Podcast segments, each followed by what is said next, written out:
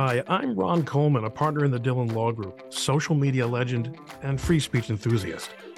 When I started the Coleman Nation podcast in the spring of 2021, its focus was on free expression and censorship on the internet. But as important as that subject is to me, which is very important, I felt hemmed in in the podcast. I wanted to spend more time talking to the interesting people I've met in my legal and free speech work, without feeling a need to have them all make the same point. So I culminated the first series of the podcast and have started the second series. I hope you'll enjoy these conversations as much as I have recording them. Hello, culminators. Today we're going to talk to Joe McBride, Joseph McBride, a distinguished criminal attorney who got into the criminal law game because of his personal experience and with a member of, of his family being treated to the glories of the American criminal justice system.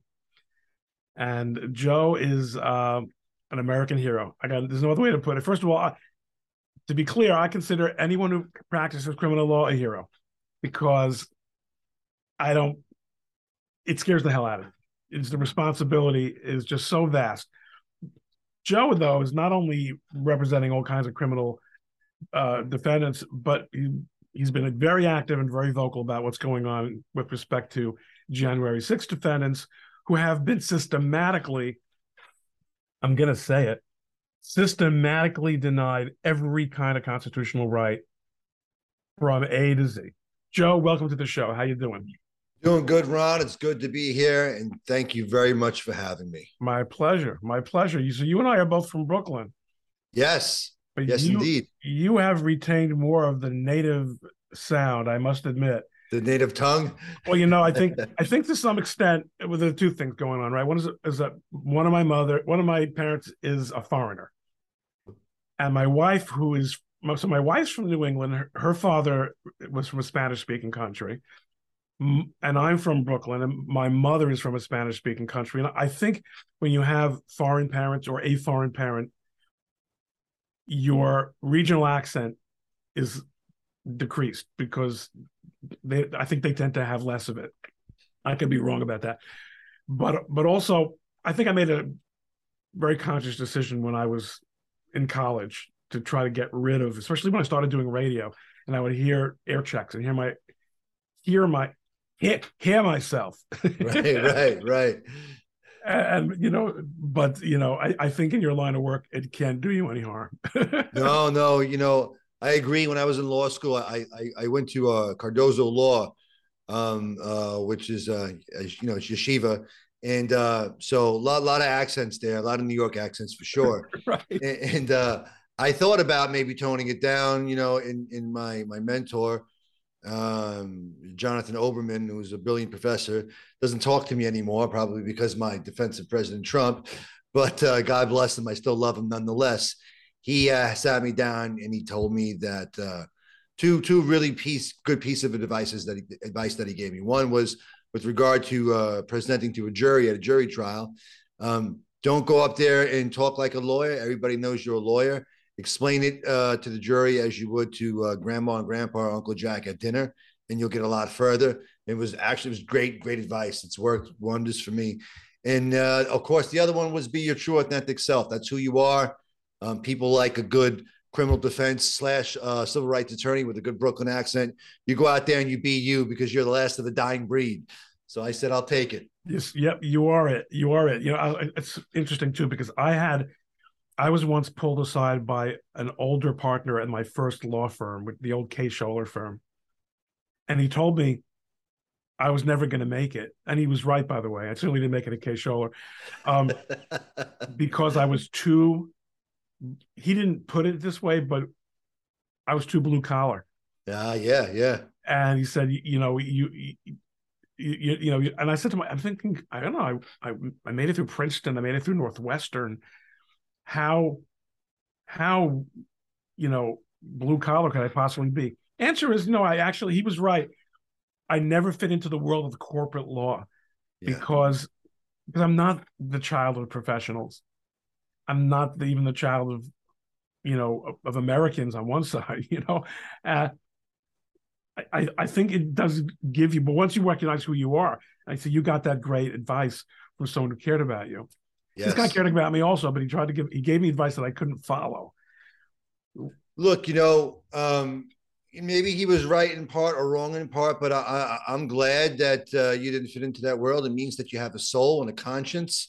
Right. So, uh, no, I think at the end of the no, you're 100 percent right. I mean, you know, I and I have plenty of friends who who, who succeeded in that world, but I couldn't do it. Right. I couldn't do it. I'll tell you another story also about being what I said before about being a criminal law, law uh, you know, uh, uh, I learned this from Scott Greenfield, I think, CDL, the criminal defense lawyer. Well, so my mother, my wife's father, blessed memory, was a surgeon. And you know, first of all, no no hus- no Jewish husband can ever live up to his father-in-law. Let's start with that. it's not happening. But if he's a heart surgeon, forget it. Forget it. And certainly, I mean, I can't even prescribe, you know, antibiotics, much less crack open someone's heart, uh, chest. So really, I'm a I'm a bum. But my wife is is a retired lawyer, and she she she didn't practice a lot of law. She mostly writes about law now, but she, in her brief corporate law career, she um she, she learned that it wasn't for her. But when I was when we got married, and she would see me coming home, and I would tell her about the work I was doing, and she saw the kind of hours I was keeping. She said, "I guess I have to admit, you you corporate lawyers, uh, you, you, litigators, really are the surgeons of the legal profession. You, you ah. really you." And coming from her, right, whose father was a surgeon, but I maintain that we may be the surgeons, especially those of us who actually go into court, not these corporate. But the criminal defense lawyers are the brain surgeons. I because that. I just don't just the responsibility, and, and the fact is not not everybody who works in criminal defense is the next um you know learned hand. but they're but they may but they're often very very effective all the same. Right. Right. You know, um, I grew up. Uh, my my mother's Puerto Rican, my father's mixed European, mainly uh, Irish, uh, some Polish and German. Uh, but I grew up, you know, uh, oldest guy in my family, three brothers. We had a bunch of foster kids come through the house. My parents were foster parents, and my my my brother Anthony's adopted. And uh, um, you learn a lot of life skills uh, mediating disputes, putting people in their place, being held responsible for the entire tribe of children underneath you, and all that stuff you deployed in the criminal law practice. It's one of those things where your life skills are very transferable. It doesn't behoove you just to be a walking textbook. You got to know people, bedside manners. When did you decide you wanted to do criminal defense? I decided that I wanted to do criminal defense in 2006 and that's when your brother got involved with his situation. Yeah, that's when my brother was. Uh, he was wrongfully arrested and, and, and, accused in 2005. In 2006, wrongfully convicted, uh, sentenced to 15 years in prison for something he absolutely did not do. And uh, as I stated before, uh, my mom and dad, uh, good people. I come from a traditional Catholic home, uh, and they, my mom couldn't have more kids, so we adopted my brother Anthony, and we had dozens of kids come through our home and the one guy that they were able to adopt to watch him get dragged away by the system. And when he got dragged away, he, he, was actually it was it was just it was surreal because he had the old black and white striped uniform on You're and kidding. shuffled in with chains on. Where was this? Him, this was in Greeneville, Tennessee, East Tennessee. Yeah, East Tennessee. My mom and dad relocated down in Northeast Tennessee after my dad retired from Con Edison. Right around that time, a year or two before that, and um, you know, uh, watching him get drug, drug away like that. And then, and then it was one thing to sit in my brother's room and look up at his, at his sports stuff and the cell phones and to go, but it's man, by the time he gets out, the whole world's going to be different. Then when I went back inside and I watched my mom and dad just sitting there praying, you know, and, and going over scriptures and talking to each other, consoling each other, they were broken. And, um, you know, uh, I was actually considering it's not my calling for sure, but I was considering a vocation to the Catholic priesthood at the time. Turns out I don't have the gift of celibacy, but you know, it's just not for me. this is a gift. It's something you work for. yeah, whatever it is, I can't do it. So um, uh, I had just really gotten the answer about a few days before that that I actually wasn't called to be a priest, and I was just like, God, you know, what am I supposed to do in my life?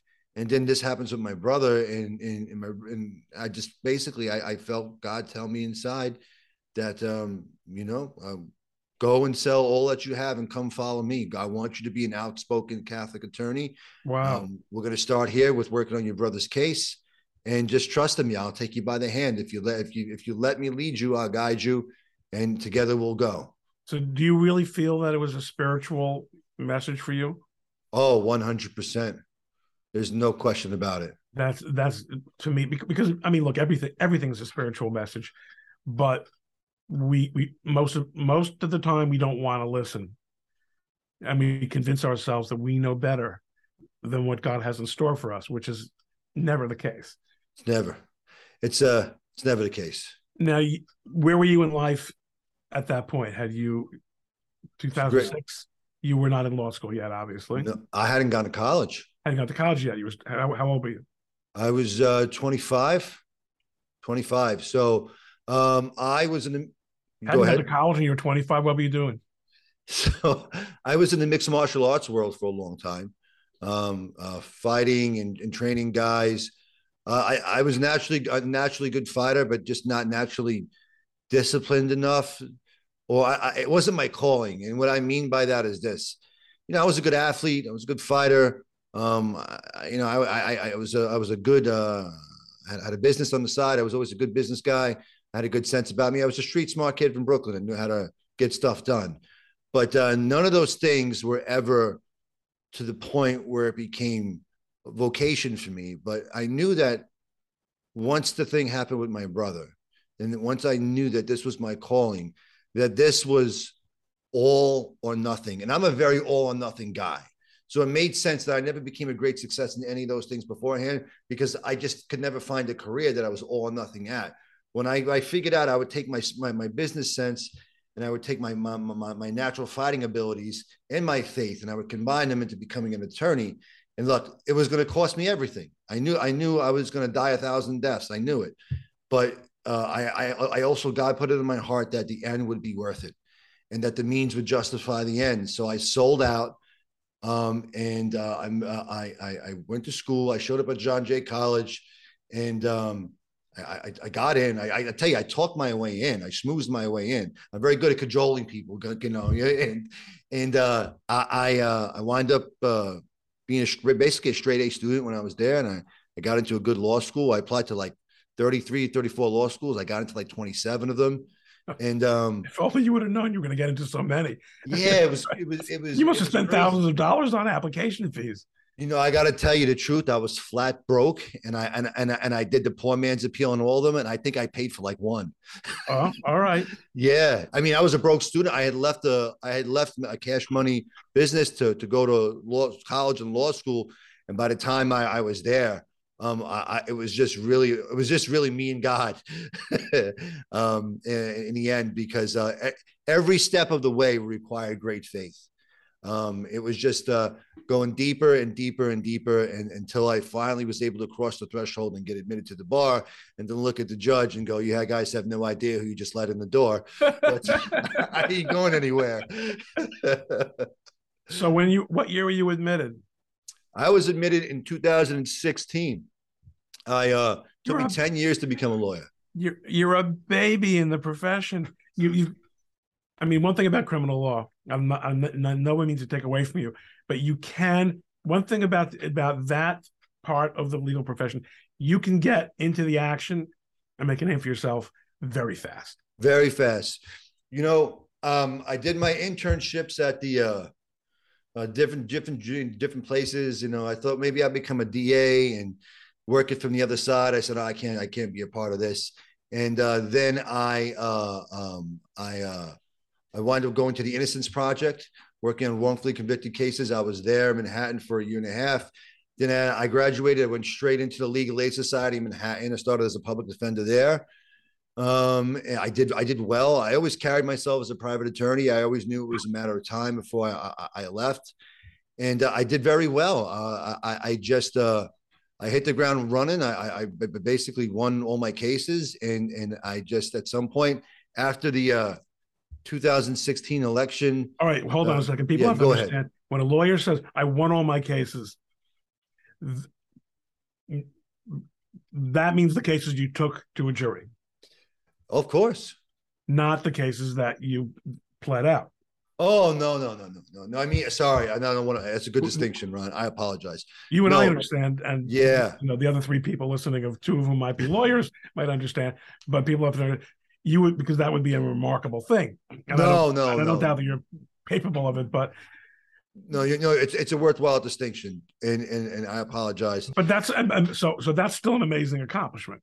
That, yeah. That if they if the if you couldn't get the deal or your client would make the deal or whatever, and you took it to trial, you won. You got not guilty verdicts in every one of those trials. I got not guilties in every one. And in in the cases, there was one or two cases where we were going into the case. Uh, there was one case, for instance, where a guy was charged with drug possession. He had done a year in jail. They they misrepresented something in the grand jury. I was able to get him out and then I was able to make uh, to go in and beat the top charges. He went down on the misdemeanor. He had already done the year. The guy had 47 convictions. He went home that day. That's a win. You know what I mean? So um, it's relative, but I did well, and I was able to take that and bring it out into the real world with me. And uh, you know, I've been doing, I've been doing, I think, pretty good and honorable work ever since. Sounds like it. Sounds like it. Let's talk a little bit about those about plea deals since since it kind of came up. Sure there's a lot of misunderstanding um, and, and, a lot of confusion. I mean, one of the things that that always uh, amuses me is that there are certain very well-known criminal lawyers, and they charge lien on your house type fees, and of course they're always pleading out. They they never go to trial. They never go to trial. Right. Explain why explain how it is that nonetheless skill and experience go into that plea deal process and why these people seem to be worth it to the people who you know and, and i assume that it's true of you as well. Yeah of course. So of course. it, you know it's what what's what's going on? So um it's uh it's it's it's the assessment of consequences is risk versus reward if you're facing a uh, 20, 30 years in jail or, or, or millions of dollars in fines, let's use the, the jail example, right? You're, you're, you're, you're facing life in prison. You're facing 20 years, 15 years in jail. Um, you could go to trial and win, but if you lose, you can get you can get banged over the head with a with a big sentence, especially if you have prior offenses. And if your attorney can cut you a, a, a deal that uh, eliminates the exposure of trial and sends you to jail for two years as opposed to 22 years, that is a, a good deal um, for you to take. And you may want to take that. So any anytime I litigate a criminal case, I am saying, look, we're going to trial and we're preparing for trial. And the threat of trial and my skill as a trial attorney looms. But I'm also negotiating my pants off the whole time trying to get my client the best deal possible under the sun. I have walked into the well and prepared for trial and, and, and had a deal offered to me right there that we couldn't refuse and taken it right there because it makes sense. So you negotiate concurrently to, to, to, to, to the threat of going to trial up until the very last second because that's what you owe your client.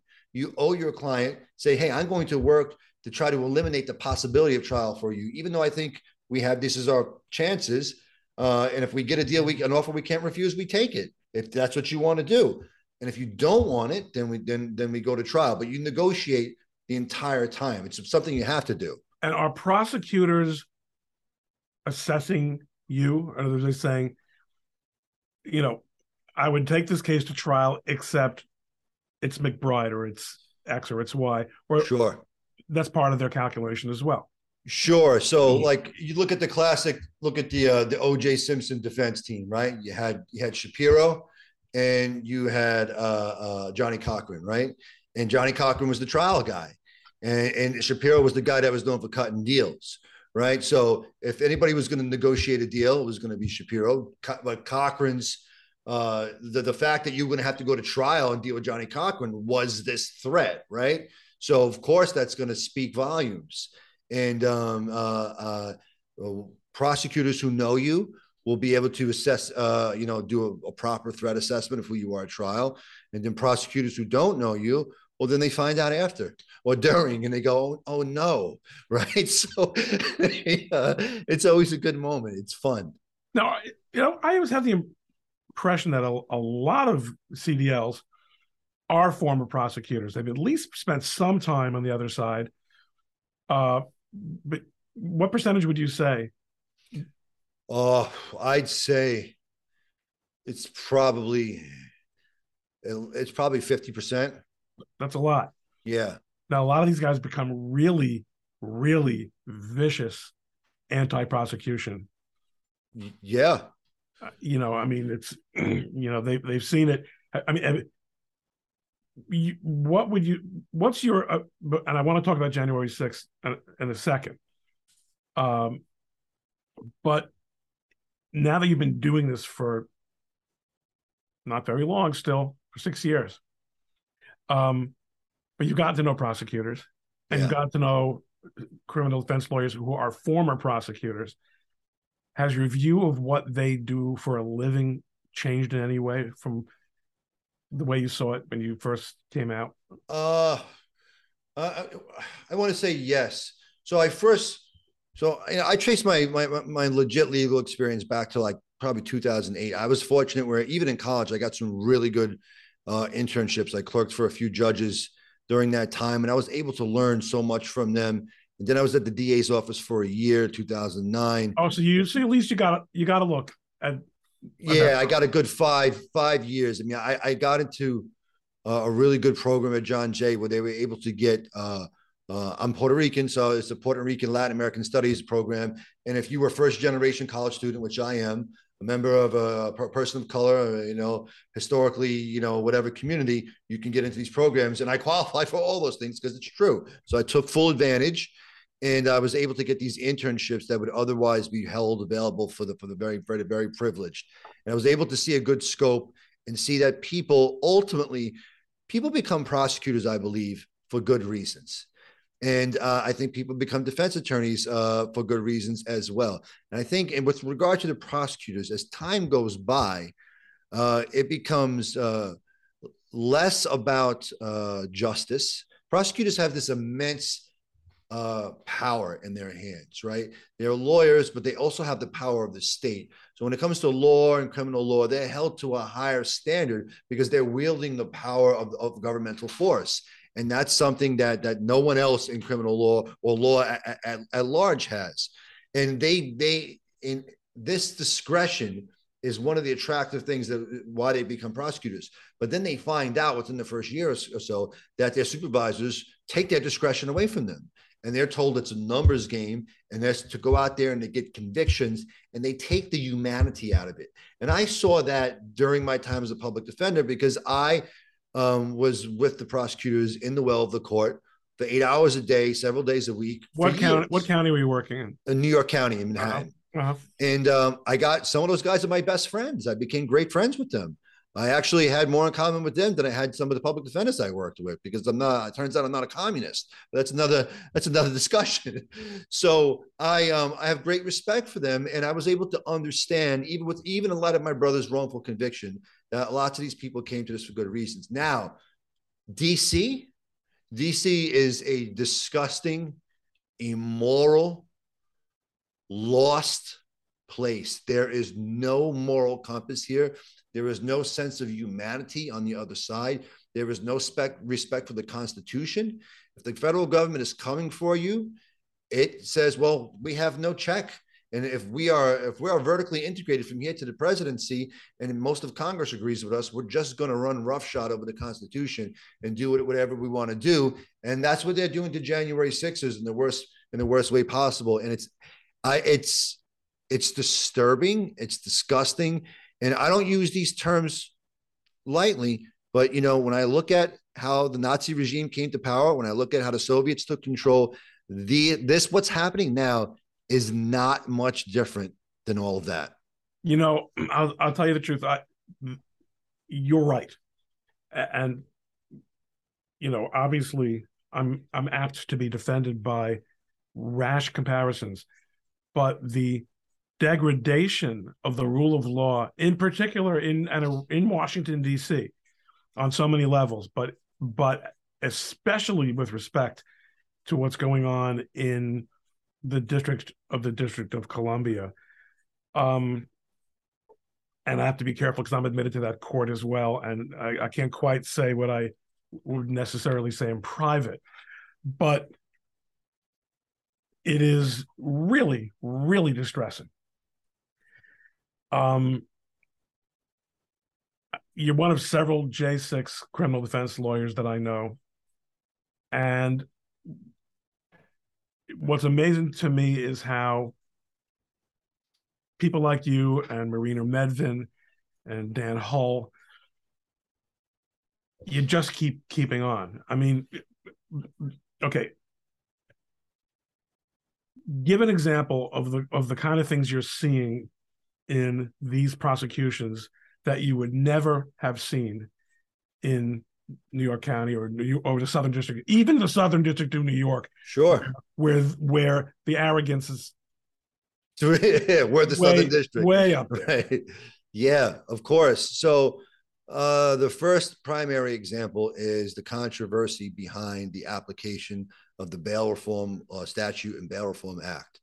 Um, if you're accused of a crime, a federal crime, whether it's some federal kind of trespassing or um, serious drug trafficking or crimes of violence, you have to be deemed uh, number one, a flight risk. If you're not a flight risk, you have to be dangerous to the extent where your release would danger uh, the public. It would danger uh, uh, members of the public.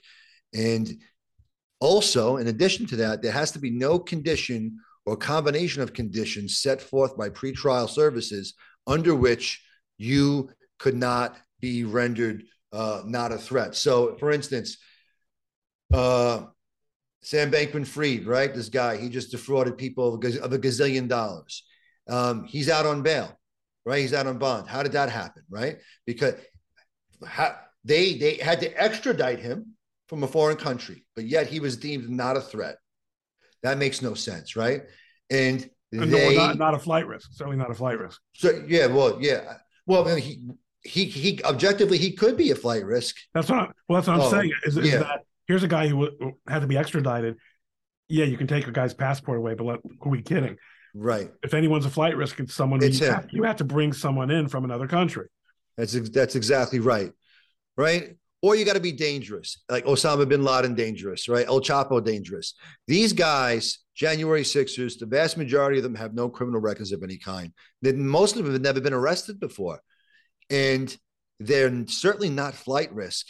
And the idea that no combination of conditions that home detention ankle monitoring bracelets having to take drug tests and regular check-ins that somehow the good people in your house as well somehow the that these people are so dangerous that they can't be released into the community is just wrong so what did they do they took out all the previous precedent leading up to january 5th and it created new law for January 6th that applies specifically to January 6ers, judging them and judging their sense of dangerousness best based on their conduct that day. That is not supposed to happen. That is what has happened. And as a result, we have had men who have been behind bars under egregious, disgusting, horrifying circumstances for two years as of today and some of them many of them have not even gone to trial. It's unconscionable. It should have never happened. It's it's it's a it's a gross gross stain on american jurisprudence.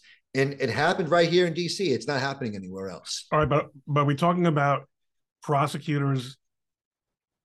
I mean on the one hand judges are the ones applying these new criteria on the other hand are you surprised that the prosecutors are asking for it?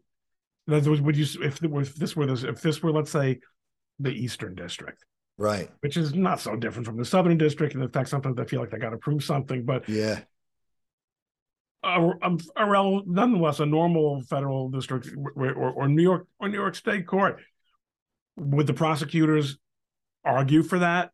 Whether or not, in other words, I'm asking is is it only the judges or is it also the prosecutors? No, it, it's or is so, there a difference?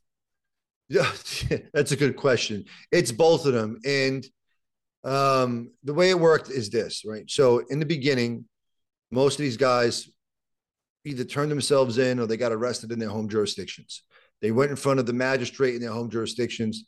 Magistrate said, "We're letting you out."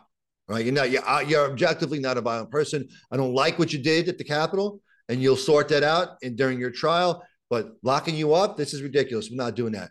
What happened is DC immediately filed for a stay uh, and, and appealed all of those decisions, and it pulled original jurisdiction pulled it out of the magistrate's hands back to DC court, had these guys extradited, and everybody who came back to DC, 100% of them in their next hearing were all locked up.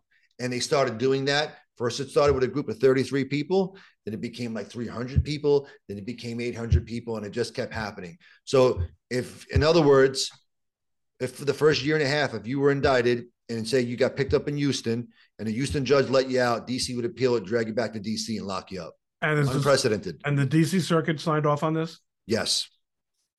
I mean, is there anything that the DC Circuit doesn't sign off on when it comes to, you know, the the, the district courts there? I mean, I saw after what they did in the um in the Flynn case.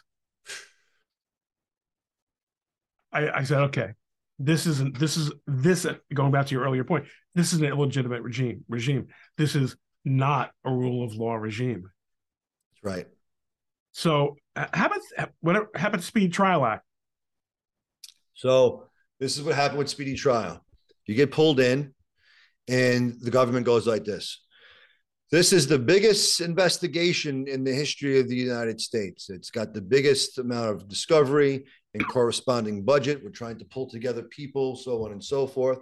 In addition to that, um, you have all the complications due to COVID 19. So, in the interest of justice, we need the Speedy Trial Act waived in order to facilitate to come up with this, the, the, the, the discovery that the defense attorneys and client their clients need in these cases. So we said, okay, listen, if you're going to need time, exorbitant amount of time, these guys could foreseeably be in jail for six months, a year, two years before trial happens. Let them out. Oh no, no, no, no, no! They have to stay in. So not only did they have to stay in, um, because it was a pandemic-related jail time, they used the pandemic as a pretext to put everybody in solitary confinement because they had to isolate them. So these guys did like a year in the box, which which which broke them. You can't do that to a pretrial detainee. It's insane. And then finally, we uploaded oh, your discovery onto USAFX. We are rolling out this new system, Relativity. We're rolling out evidence.com. You can't use it unless you get a license. You can't use it unless you get a training. There's a protective order. The public can't see the discovery. By the time they started rolling it out, it was another delay of six months for us to just figure out how to use it. And then when they had rolled the majority of it out, they started dumping it all on us and going, oh, we're ready for trial. What's, what's the matter with the defense? They're not ready for trial on Tuesday? Excuse me. It just took you a year to give me this material. We haven't even begun to look at it, and you want us to go to trial now? Are you insane? And that fight took another year. And they, they knew that was going to happen. And now we're two years down the road, and our first trial is going to happen on Monday. And these judges have basically admitted, I've heard some of these sentencing um, statements by the judges. They essentially admitted that they're treating these defendants, these charges are being treated differently because of the political and cultural and historic, whatever you want to call it, nature of the January 6th. That's right. That's right. That's really problematic. It it is problematic. And as, as you know, as you're aware, we have to take a trip back in order to understand the genesis of this problem. We have to go back to, to September 11th. And after September 11th, the world changed forever. It never returned to the state that it was in. September 11th began the era of if you see something, say something. It was the official spy on your neighbors campaign that began then. So um, the the media coverage and the you see something, say something got to the point where I will be the first person to admit this. If I got on the plane in 2003 and if I saw a gentleman next to me who was dressed in Muslim garb, I would go like this. Oh God, what am I doing here? Is the plane going to go down? That guy probably prays five times a day. He doesn't eat pork. He doesn't drink. He's probably got 10 kids, pays his taxes, do all these things. And I made a judgment on that guy about my safety based on you see something, say something. And then a few years later, the question came, look, we have these people in DC, in, in I was going to say DC Guantanamo. We have these people in Guantanamo Bay. They're enemy combatants. But as the United States, do we torture them? And a lot of people were like, they're terrorists. You got to torture them, waterboard them, and get whatever you can get out of them. And other people, mainly mainly on the left, the ACLU, Amnesty International, said, "Hey, hey, hey, this is America. We don't do that here." I understand you want the information, but we can't become like the other side. What once we become like we become like the other side, there's no turning back. And once that happens to these people, there's a substantial risk that'll happen to us. Oh, that'll never happen to us. Well, guess who's the next? Guess who's the next? Who's the newest version of Al Qaeda? It's your white MAGA Republican. And you are the threat to the regime. And because you're a white MAGA Republican, you're by definition a domestic terrorist. And because you're a domestic terrorist, in their eyes, an insurrectionist, you have become a member of a sub constitutional class. And that's how they've done it. Has any of this stuff gotten anywhere close to the Supreme Court? No.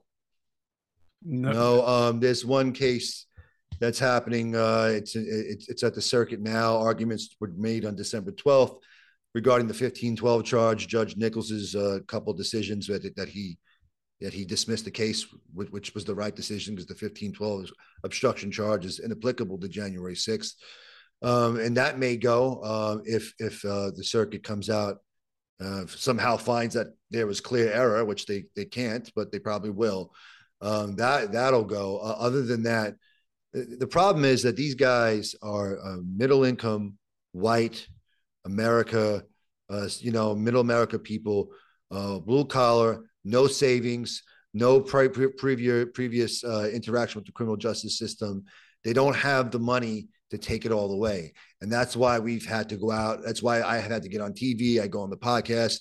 I, I, I hold myself out there to raise money for my clients because none of my clients can pay for their own cases. I've had to raise like 90% of everything in order to make this happen. And you also can't you can't use, I assume, uh, you know, a lot of the payment uh, processing and fundraising platforms because the social media world has decided that you are they're they're already guilty. That's right. And they're, and, and they're the wrong kind of guilty. They're not the, they're not the Portland kind of guilty. Right. They're the they're the January the nine the January sixth kind of guilty. Two guys can walk up to a police station. Both of them can throw Molotov cocktails. If one guy's on the left, it's okay. The other guy's on the right, he's going to jail. Has there been any moment in your colloquies, whether it's pre, I mean, it's almost all pre-trial at this point, where a judge has let any light shine in, where there's been any acknowledgement that there might be appeal issues here, that there might be problems with how this is being done, anything that you can see other than those dismissals that are on appeal? Um, so uh, all no with one yes. So generally, these judges, uh, you know, who are you, Mr. New York? Why are you here?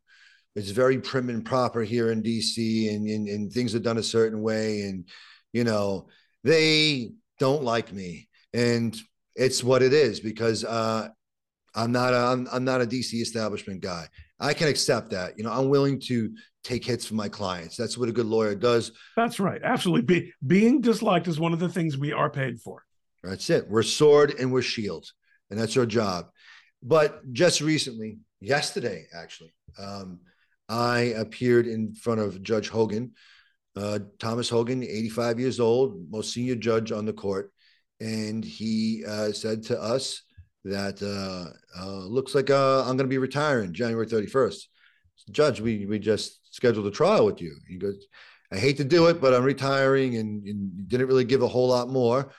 Um, and then he looked at us and, and, and we, we, we said our pleasantries. The guy was, you know, distinguished career. And, and he goes, uh, there's a, a thousand more uh, of these cases coming. And uh, I'm 85 years old. I don't want to spend the next four or five years doing this. And basically he said, I'm out. I'm paraphrasing here. And that information, I don't know if it was public or not. I think it was suspected, but for me, you know, that was the judge saying, Look, I've been on the bench. I'm the most senior judge on the bench. I practice in DC court. I've been a district court judge here since 1982, chief judge at one time, chief judge of the FISA court at another time. I'm distinguished, I'm honored.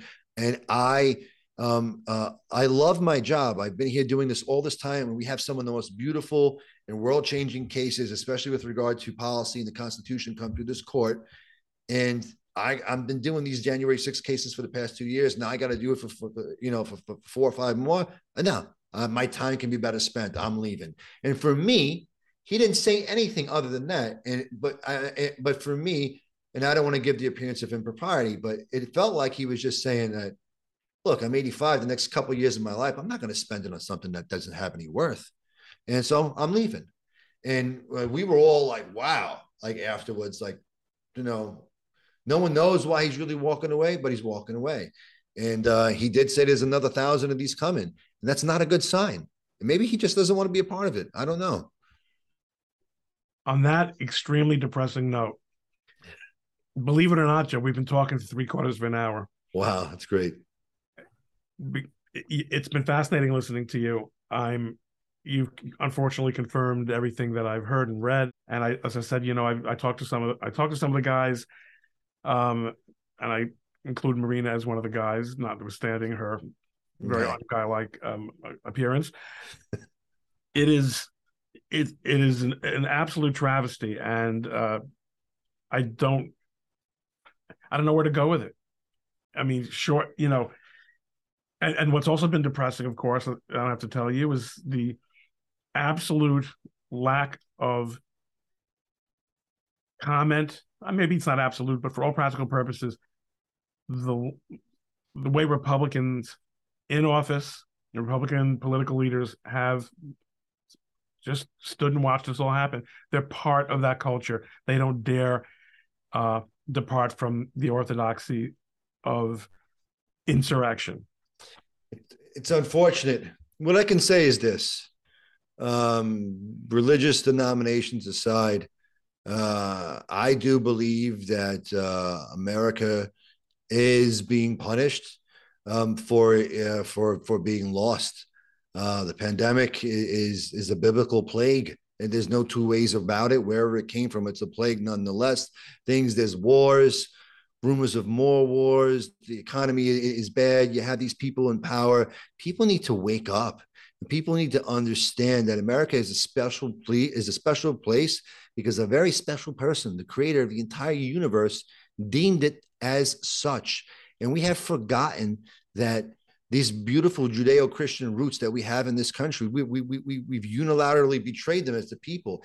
And there has to be a way back. And when you look back over the history, and if you look back, especially into the Old Testament and Israel, there are many times when God has just said, you know, I've had enough with you. You're going to get spanked. And sometimes that spanking lasts hundreds of years, right?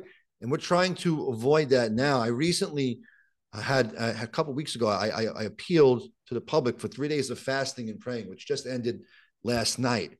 Um, and uh, we did three days of fasting and praying. And I wrote to uh, Archbishop Carlo Maria Vigano, who's one of the, the, the most conservative, beautiful leaders of the Catholic Church and uh, I wrote, I, I asked him for his blessing and for his participation, and he wrote back to me, and and, and he sanctioned it, and um, it was a beautiful and very very uh, heartfelt, uh, uh, almost to us, message and seal of approval from from the kingdom above that God is with us in this. And then members of the Jewish community uh, uh, uh, reached out to us. Rabbi Yehuda Levin and his people wrote this beautiful letter in solidarity with us, asking for Jews to fast on the, the, the 10th of Teves, which was January 3rd, commemorating the fall, uh, the breaching of, of, of, of, the walls of Jerusalem. and you had this beautiful coming together of peoples of faith where we all were fasting and praying at the same time, looking up to our God and saying, God, we are we are desperately in need of your help, and we are very, very, very sorry for our sins and for the sins of our nation. And if our leaders don't have the courage, if our leaders don't have the wherewithal, the faith to do it, please accept our prayers on behalf of ourselves, our families, and of course our leaders as well. We understand that we're just these these minuscule little people here, but for whatever it's worth, we know that this is a part of the deal, and we're very, very sorry. We're fighting against evil. You're the author of all that is good. Please help us win. And look, David needed five stones and a slingshot. Gideon needed 300 people and, and, and, and, and, some, and some faith.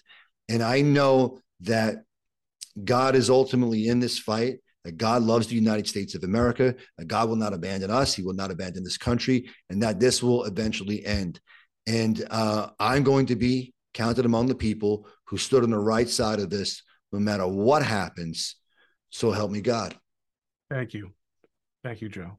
Thank you. Good luck Monday. Thank you very much. All right, thanks. Thank you very much. right, good bye. job is to you. Thanks a lot. Stay in touch. You too. Hey, thank you for listening to the Coleman Nation podcast. Don't forget to subscribe on Apple Podcasts or your favorite podcast app. If you like the show, please rate it five stars and leave a review. For more information, please visit the show's website at coleman-nation.com. That's coleman-nation.com. Or you can visit my blog at likelihoodofconfusion.com. Join us next time on the Coleman Nation podcast and have a great day.